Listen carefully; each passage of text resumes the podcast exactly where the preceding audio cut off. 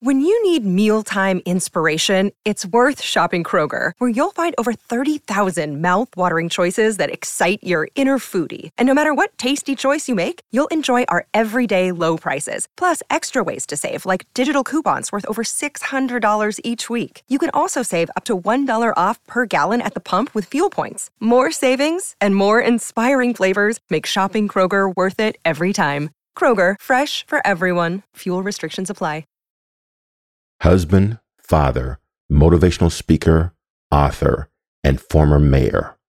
KP Westmoreland has spent more than 25 years encouraging and motivating people to live in passionate pursuit of the life they dream of living.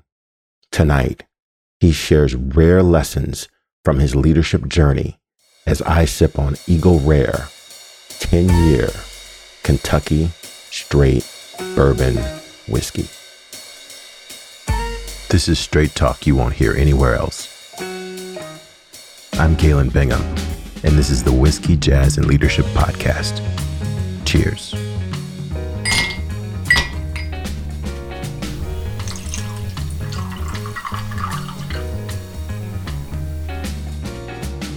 Boy, that's good. I love it. And you're tapping into, I mean, you just got a, like a different approach to something that I have always believed and, and Bruce Lee talked about that we tend to put limits on ourselves. We put ourselves into categories. And uh, really, the world wants us to be in categories because that's how it makes money off of us. And one of the people that you mentioned just a second ago, I got to go back to because you mentioned you mentioned one of my favorite musicians, Prince. That's a dude who just defied all categories. He was he was jazz, he was rock, he was he wrote movies, things that you're just not supposed to do. And then when you look at your music collections, dude, you're not supposed to like a good Christian young man, but you're liking Prince, Foo Fighters, Kid Rock, NWA, yeah. Sugar Hill Gang, and then you married a lady who says publicly that she likes Bone Thugs and Harmony. That's right. This doesn't That's fit right. into in the categories that I would that I've seen out there. You're not going to put me in a box, man. If I like it, I like it. I don't care. My wife said one time, it's a bucket list. Now, this is a girl from Arkansas that grew up in a trailer, the most gorgeous woman you ever seen. I'm just thankful I got to marry. I have no idea why she said yes, but she did. And she's my best friend. And dude, she's just awesome, right? She definitely makes me a better man and a better human being. But she said one day, and it kind of shocked me because I know she lo- she loves hip hop, she loves rap, she loves country, she loves this guy named Ben Howard. And I walk in the kitchen, she's cooking, she got Ben Howard on, and that dude is an amazing, talented musician, artist. But but she tells me one day it was a bucket list of hers to see Bone Thugs and Harmony in concert, and I was like, what? like that's a bucket list. Next thing I know, Bone Thugs coming to OKC, the 405 at this little old theater doing their thing. I actually have a backstory. I don't even remember which member of Bone Thugs and Harmony it was, but I get in a 15 passenger van one night out of a hotel when I was playing comedy basketball. And uh, we were in Cleveland, Ohio. And they picked us up and they were going to take us to this restaurant. And we were going out. And this dude sitting in like the third row. And then we're driving. And that's when they introduced me. Oh, this is so and so. He's a member of Bone Thugs. And I was like, all right, cool. Nice to meet you. Wasn't a big deal to me. I don't remember which member it was. I tell Susan, my wife, that when I'm driving, taking her to the Bone Thugs and Harmony concert, which you talk about, dude, that was cool. I don't know we look out of place or what, but it was cool. But I tell her that, and she's like, "What? You literally drove the 50 Badger van hung out with a Bone Thugs? You don't remember which member it was?" I was like, "No, nah, I, I don't know." But dude, after the concert, what we get to do? Get to take pictures and meet Bone Thugs and Harmony. You know, so it was cool, man. So yeah, there's no limit. I love music. And the thing I love about music, and this, I don't know, I don't even have a favorite song. A song comes on, oh, this is my favorite song. Boom, turn it up. I'll say that a thousand times. You know, it's like, oh, this is my favorite song. Well, you just said that, you know, and it'll be a totally different genre of music because I like country music. I hated country music growing up. Back then, it was country and Western music. My uncle listened to country and Western music. I was like, that's terrible. But you know, now I like it. You know, I like Jason Aldean. I like these these country artists. You know, I like Kid Rock. But I grew up. The first rap song I ever heard was Sugar Hill Gang. I like all of that. The thing I like about music is what it does in me, how I mm. feel, the emotion it draws. It's a love song. I listened to a song today. I don't even know the artist's name. It was a country song. I'm driving down the highway and the song comes on and he's talking about how the girl that he ends up marrying and all that stuff. Then he has a little girl and he's talking about, uh, I believe it was his dad, but it was like, you would have loved her. And I'm thinking about my mom. I'm driving down the road, just tears streaming down my face, thinking about my mom would have loved my wife and my two daughters that I blended into being my daughters. Is you know that emotion that music gives me. If I'm going to work out, which hasn't happened in a long time, and at least probably start back up, but it's like you put on the Foo Fighters, you put on ACDC, Thunderstruck, you put on some, you know, it's like I'm going to be able to exercise a little bit better than had I been listening to some sleepy music. You know, so I just like what music does in me, and I respect and I admire and I'm in awe of the artist that has that God given ability that's nurtured it and all that stuff. I got a friend, he's like a little brother, Vince Lichlighter phenomenal musician and artist and was in the industry for a while. Now he's out. It's a ugly industry, you know, but dude, just talented. And I sit there and watch him just play the guitar. And I'm like, man, I, my mind can't wrap around how I make my right hand do that and my left hand is supposed to do this. And I'm just like, oh, forget it. I can't do it. So I'm just in awe of that. Love it. Love it. Love it. I've got such respect for musicians. I will tell you right now that I am a professional music listener. I can listen to music better than anybody, but boy, right. that coordination to actually make those 12 notes because there are only 12 notes, only 12 That's notes. Crazy. How do you stack them in a different way to make a totally different song? My brain just doesn't understand that, man. That's talent. That's God given, man. That's somebody who says, Oh, I, I'm going to write this song. Well, you should be limited, right? That should be impossible. Think about it, what we're talking about. That should be impossible. How many songs did Prince write, record that's in Paisley Park in some vault somewhere and all that stuff on tape, whatever it is? There's only 12 notes, bruh, but yet there's no limit if you just let what's in you out. And these guys and girls that write music and do all this stuff, they're just letting this out fearlessly, letting this out and all of a sudden a brand new song comes out you ain't never heard before. But there's still only 12 flipping notes. Dude, man, you you you have hit the audience with so many gems.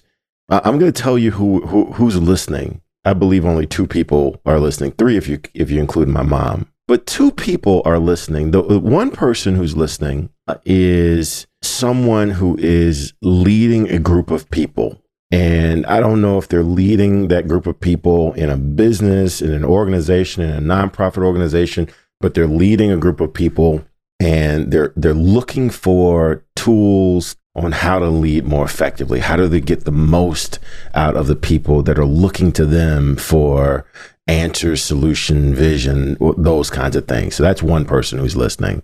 The other person who's listening is someone in the field they're a soldier. They're trying to get this thing done. They're just trying to live their best life. However big that life might be, they're just trying to do that thing. And uh, with both of those guys or ladies, you know, we try to share with them something that's going to make their walk a little easier, right? Whether you're leading people, whether you're just you're just trying to get up the hill yourself. What's something, and you've shared quite a bit already, but what's something that you would say to each of those, and it could be the same thing about how do you get better at this leadership thing, even if you're just leading yourself? That hits a note of the chapter I just stepped out of, that I just that I just moved out of as the mayor. When you know what is right, and are you going to do the right thing when it's not the popular thing? When you know it's going to bring a smear campaign or false allegations or whatever it may be. The leprosy effect is what I called it, where all of a sudden, uh, socially and politically and all that stuff, it starts. All of a sudden, you ain't the you ain't the golden child. All of a sudden, you were back then, but you ain't today. And so I got to move myself away from you so that mudslinging don't get on my new suit because I'm I need to be, you know, in a position. And I experienced that. And I don't knock people for stepping away. I get it. I understand psychology and sociology, and I understand people's personalities, and I, I looking into all that stuff. But and it hurt, but I get it. But it taught me, and that's what I said at the very beginning, to experience something to where I thought I, I knew what strength I had in me, but going through that, I knew, wow, I, I'm stronger than I thought I was. Dude, I'm telling you, I went through uh, false allegation. As the mayor you have to chair all the meetings right? They're public meetings. And so they they called a special meeting to call for a vote to have me investigated because of an allegation that still some people believe investigation showed just a false allegation. Like i had nothing to hide. And i literally had to walk in this meeting. There were 300 probably people in this meeting. And it's like one of those meetings where they want to drag you out of town you know, tar and feather you or whatever. And I remember it's the first meeting my wife didn't go to. She'd gone to every meeting up to that point just to be supportive. Because I said, why do you come to these council meetings? Like, these, if I didn't have to go to the council meeting, I wouldn't go because they're boring as all get out. She's like, I go to support you. Okay. Then she asked me that afternoon, do you want me to go? And I said, no. I have no idea what the reaction is going to be. I know you're very defensive of me, and I don't want to be dragging you up off of all kinds of people that you're trying to swing on and defend your husband. And I didn't know how it was going to go, right? She's that girl, right? So I left her home and I drove on my way to the meeting. But I stopped at a baseball field nearby and I parked. And I just sat there and I was like, I just felt like I needed to talk to God. And I wasn't trying to hear answers. I wasn't begging him to save me, you know, none of that stuff all I knew to say, everything I had in me. And it shocked me that it came out of me, quite honestly. I said, Thank you. Thank you that I've been able to be the mayor. Not very many people get to experience that. And thank you for this experience. I don't know what's going to come of it when you got hundreds of people who have bought into whatever, they don't like the way you're doing something or whatever it is, and they are out. They don't like you. They're letting it be known it's ugly, right? And so I remember just thanking him and driving to the meeting and walking in. And earlier that day, I spoke to a friend of mine who has a class, and he had been a mayor in previous years in another city, right? I said, Dave, have you ever known anyone that was about to go chair their own meeting where they're going to get tar and feathered and run out of town? I was like, who gets to experience this stuff? This was great. Like this is another chapter in my story, right? I dribbled a basketball across state. I played college bad bad. Oh yeah, you know I had all these people that hated me all of a sudden for false allegations, whatever. And so I remember I walked into this room, 300 people, and it was like a movie set. When I walked in, I go, "Hey everybody," and it was like, "Ooh!" You can hear that sound. And I got to chair this meeting and just, are you going to stand up for what you believe in, even if you're the only one standing there? It's easy to be a leader. Everybody wants to be the leader when you got a million people following you. It's still tough. I mean, ask Moses. You know what I'm saying? It's not easy leading a bunch of people. They're complaining. You better get it right. I think I know you're supposed to go this way, but you're the leader. You say go that way. Whatever. I mean, it's not easy. But be the leader when no one else is following you because they all run away because they think this girl's crazy. This guy's nuts. What are you still willing to do what you feel like you're really supposed to do? Think of the craziest thing that's ever happened on planet Earth that wasn't supposed to happen. Ask Willie Mays. Ask Rosa Parks. Ask, does it make sense for you to say, "No, nah, I ain't moving. I'm not getting out. I'm not getting out of this seat on this bus." Doesn't make any sense. And it didn't make life easier for her. She didn't become a millionaire. She became famous. Rosa Parks lost her job she years later went and moved to another city like Detroit or Chicago or something like that, and basically became got a job doing the same thing she did before. She was a seamstress. And I'd love to sit down with her and be like, can you please tell me what was it that just went off in you when you said, nah, I'm not getting up. We're about to change this whole script. And it didn't make it easier. Just because you decide today I'm taking the first step doesn't mean it's going to get any easier. Matter of fact, I guarantee you it's going to get harder because it's easier for you to sit right there on your butt talking about how you want it to be. But when you start taking the first step towards that direction, now there's no more excuses. Now it's like, don't come in the locker room and say, well, if I'd have tried harder, we would have won, but I didn't really feel like, nah, ain't none of that. Take the step. I try to challenge myself with that every single day. And thankfully, I got a wife and a family that's very supportive and lets me chase dreams and lets me do crazy stuff like the mayor. But I know at the end of the day, when I breathe my last breath, I don't want to leave anything back. And you might not like me. My personality might rub you the wrong way. You might not like what I accomplished. I don't really care but I'm going to do what I feel like God's put me on this planet to do. I don't want to say, well, sorry, God, had I tried harder, we'd have, maybe I could have done it. Be willing to lead, be willing to do the right thing. It's easy to do the right thing when everybody's watching. It's not that easy when no one's watching. As the mayor, the verse that stuck in my head, not that this is a Bible study podcast, but the thing that stuck in my mind was a verse that never really ever stuck in my mind. But I went to City Hall five days a week with this mentality. And by the way, I treated it like a full time job and it didn't pay a full time salary. That's not what you're supposed to do. I had a different move. We're going to do something here, and I'm investing myself, and we're doing this. And it still turned out that they want to run me out of town. But I'm thankful that I did that because it taught me a lot, right? But the one thing every day, some point during the day, that it hit me in the just right in the forehead was the Bible verse to know the good you ought to do and not do it is a sin. And so I watched stuff that I had to ask myself do I say something or do I ignore it? Do I turn a blind eye to that injustice or do I do something? I brought to council to vote to give our employees of our city to recognize Dr. Martin Luther King Day as a national holiday. They had never done that.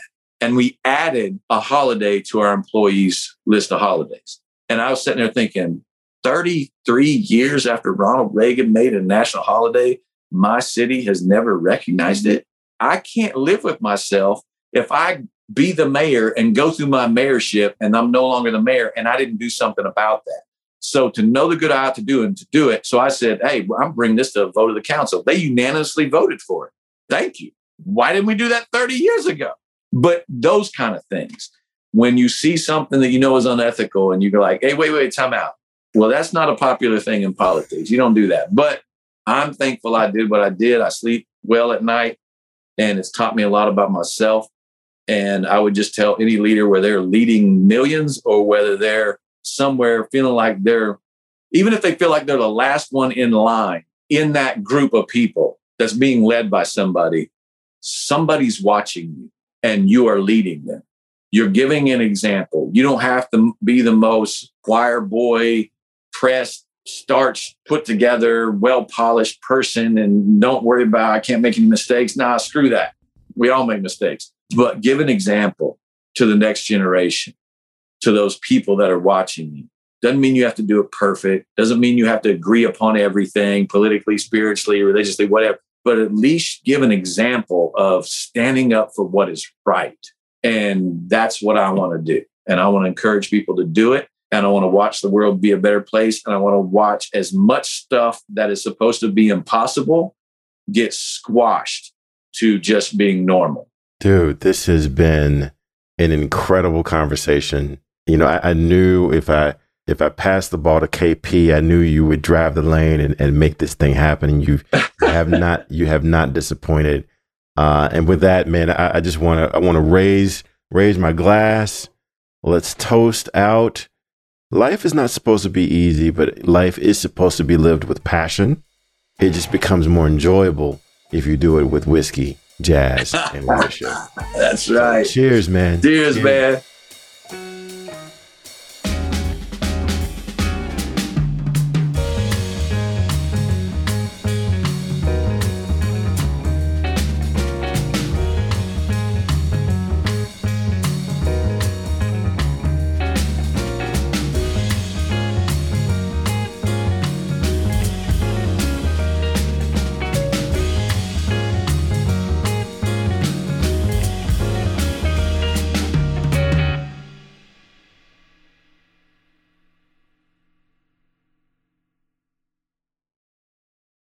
This podcast is a part of the C Suite Radio Network.